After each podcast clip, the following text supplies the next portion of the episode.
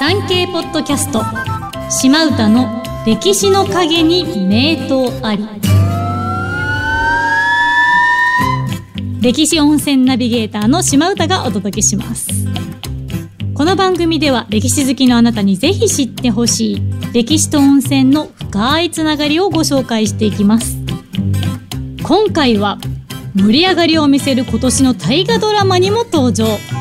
鎌倉幕府の誕生と伊豆の走り本日の聞き手はこの方ですえー、相川ゆりです。どうぞよろしくお願いしおます。願いします相川さんはい。鎌倉幕府はい。作った人といえばいい国作ろう。鎌倉幕府。はいを作った人といえばはい。宮、源頼朝。ははい源頼朝さんなんですけど、い。あの源頼朝さんってうんいわゆる源氏なんですよ。うんうん。でお父さんの義朝さんが平治の乱っていう政権の乱に敗れて伊豆に流されるんですよね。うん。なのでそこで育ちます。伊豆なんですね。伊豆にいたんですよ若い。時若い時はい。でそこに持人王っていう、まあ、方の領事を受けて平家を倒せっていう命令みたいなのが出まして、はいはいそこで源氏が立ち上がるんですね。で最初はちょっと見てるんですけどこのままじゃ自分も巻き込まれるだと思って結果的に平家を打倒するための兵を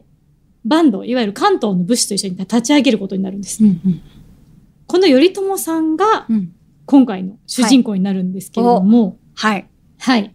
で、頼朝さん、伊豆で挙兵します。はい。その時にたびたび登場するのが、もう師匠と仰ぐ存在がいたんですけど、それが、曹洞山。これ、走る湯って書くんですけど、はい。曹洞山の角円さんっていう方がいまして、頼朝さんがピンチの時にたびたび登場する真言宗の僧侶なんですね。うん。お坊さん。お坊さんです。ははいい。で、伊豆で廃流生活を送る中で、頼朝さんって、この地方の霊山、いわゆる霊場ですね。うんうん。あの、皆さんがこう修行していた場所が、はいまあ、箱根と伊豆にがあるんですけれども、はい。その伊豆の方の走り権現にすごく信仰を集めてまして、うんまあ、熱く。信仰してまして、はい。源氏最高の祈願なんかもしてたらしいんですよ。うんで、その、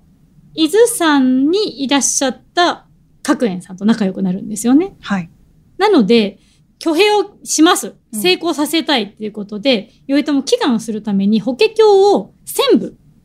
収めることを考えるんですけど、千部。はい、1000回こう上げるんですね。あ、お経を千回あげる。 1000回上げる。すっごいですね。ていうことをするんですけど、はい。忙しすぎて、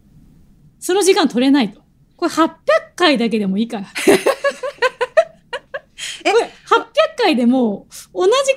あるかなみたいな悩むんですね。あ、これ、法華経、法華経を、はい。あの、千回あげると、はい。願いが叶うみたいなあの、千バズル的なあそうい。そううそうそう、そういうニュアンスでへー1000回って決めたのに、あはい。ちょっとこれ800でもいいかなみたいになったわけですよ。で、迷い、迷って、この角園さんに相談しに、相談するか、まあ、呼ぶんですけど、はい。相談するんですよ。だから角園さんは大丈夫、800で大丈夫だよっつってえだ言言っちゃうんですか言っちゃうんですよね。これ、あの、ちょっと詳しく調べてもらったらあれなんですけど、はい。結構頼朝って8っていう数字に、8万とあーかなる、ほど。はいうーん。いろいろ縁があるから、だから8で大丈夫だって言うんです けど。なんだその論って思うんですけど。で、まあ、大丈夫だよって言ってくれたので、わかりましたと。いうことうでん、 800回ちゃんと度胸して、はい。挙兵して成功するんですね、ああ。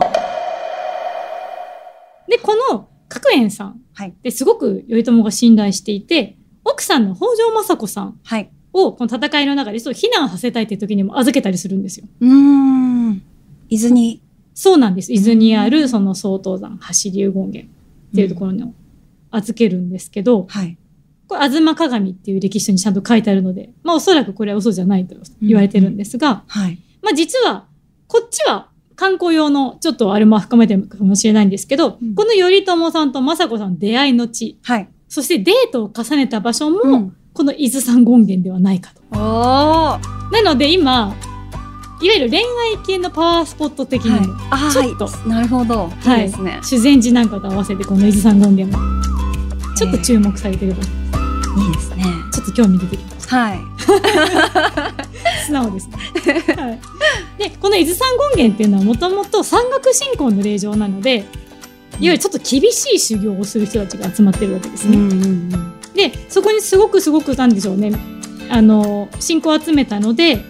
独立して朝廷とかあとその周りの武士からも独立した力を持ち始めるんですよ。うんでもう歴史もすごく古くてこれは本当に出土した古い京塚とかうんそういうものからも分かるんですけど一番古いのが1117年の銘があるもの。 1117年の目が、でこういい国作ろうですからねその前、そうなんですよ。あ平安時代にはすでにこの伊豆山っていうのが有名な霊場だった。あって言われてますなるほどはい、で前回もね登場しました、後白河法皇はい両人秘書はい出てくるんですよ j p o p j p o p 当時の j p o p j p o p にも出てくくるんです、え伊豆の走りー、えーこれはあの四大霊場みたいな感じではいはい一つで伊豆の走り出てくるんですけどなるほどそれってあれですかね当時こう今行けてる場所だぜみたいなそういうイメージで あの歌うんですかねそうそう今行けてる場所あの修行するのは今ここだよあつって修行ここだよこなこんだでよすでもいいですねなんか遊びに行くっていうじゃなくて修行ここだよってそいうのうが修行ここだよですああ、はい面白いまあそんなかんなで、まあ、上とも当然鎌倉幕府成立しますから、はい勝ちますよね。うんうんということで幕府成立後も代々はい源家の方はここをしっかりとこの称えるわけなんですけどなるほど三大将軍の実朝さんもはい走りを称える歌を詠んだりとかおまあー幕府がとにかくうんここは大事にしなきゃいけないことで寄進をしたりとかするのでうん走り権現はもう絶大な信仰を集めてうん後に今の箱根ですねはい箱根の箱根神社って行ったことあります、はいあそこ箱根権現って言われてたんですけどあそこのセットで二社詣っていうのが流行るぐぐらいまあ流行るっても一般の庶民が行くわけじゃないんですけど武士とかの間で広まるぐらいすごく当時は信仰を集めてたんですね。なるほどでこっからなんです。はい走り湯ですよ。はい、つまり湯うん、といえば温泉そうここにつながるんです。そうその名の通り。はいあの当時ちょっとまだわかんないですよ当時の映像残ってないんであれなんですけど、その海岸のいわゆる岩崖切り立ったところの洞窟から海に向かってこう温泉が走るように湧き出てたって言われてるんですね。ええでその熱いお湯がはい地面から湧いてこう流れていく光景に、はいこれはなんかすごいぞって思った古代の人たちがうんそれを信仰するようになってなるほど走り流信仰っていうのができてくるんです。えー、えー、でもえー、岸壁からお湯が飛び出してたら それはすごいですしかもよね、走ってくるのよパパそれはすごいですよねそそううしかもその温泉の力で何か効能があったりとかすると、ですよまねあ神みたいになるじゃないですかは仏様なる神ほど様の力に。いということなので大げさに言っちゃえばそれを信仰してたってことは頼朝うはん温泉を信仰して温泉の力で共栄してうんうん温泉のところで愛を育み、うん平家を倒し鎌倉幕府を建てたってことです、温泉の力すごくないですかえ温泉すごいですね温泉すごいでしょ、マジックですねマジックなんですうん日本の礎は温泉ですよねなるほどはい、へえなんてね言ったら怒られるかもしれないですけどねでも今みたいにのんびり楽しむ温泉というよりは、うんうんうんいわゆる修験者の沐浴、うん厳しい修行をした合間に入る場所としてあとは身を清める場所として使えてたものなんですけどあー結構しあの神聖なものだったんですそねう、なので、うん一般の人が入浴できるようになったのはだいぶ後ですあ鎌倉時代の終わり頃までは一部の許された人しか入れなかっへえそうですよねだってマジックですもんたねマジックですミラクルですミラクルです、ね、マジックミラクルです奇跡が起きるはい場所、そうです、ん、当時もはい地震とかがいろいろ影響があって天候とかの影響ではい枯渇してしまったりとかうんまた湧き出たりっていうのを繰り返してたんですけど、はい今もね残念ながら当時の源泉っていうのはちょっと枯れては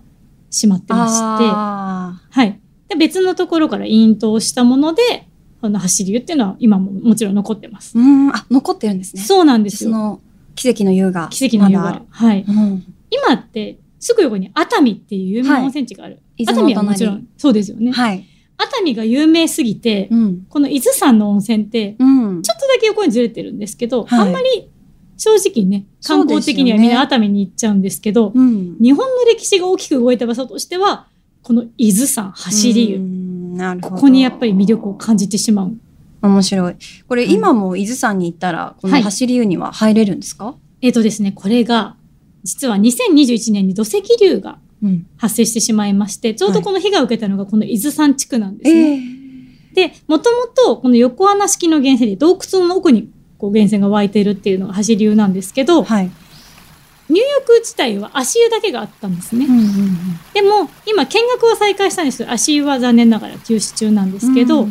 あの、今もう近くの温泉宿さんとかでは、まあ当時のお湯ではない新しい源泉ではあるんですけども、ちゃんと入れますし、その走流源泉のところからも70度近い温泉が洞窟の中から湧き出てる。その湯気をブワーッと浴びることができるといあうあ、それことはで、見られる。そう、観光としてはぜひおすすめです。ええ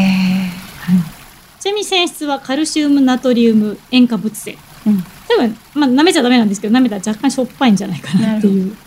はい。なので、ぜひね、はいあの、熱海、いいんですけど、伊豆山の方にも足を運んでいただいて、これが鎌倉幕府誕生ゆかりのお湯かっていうのを楽しんでいただけたらと思います。はい。そうですよね。はいそれをこう浴びて奇跡を自分にもね起こせ起こせば、起こせば。はい。鎌倉幕府ができちゃうかもしでれきちゃうかもませしれないし、まあ女性とかだったらね、縁結びっていん。うこそうとでですね。よね。はい、うんいいかもしれません。はい。ということで本日もそろそろ夕上がりの時間ですこの続きはまた改めて相川さんありがとうございましたありがとうございました。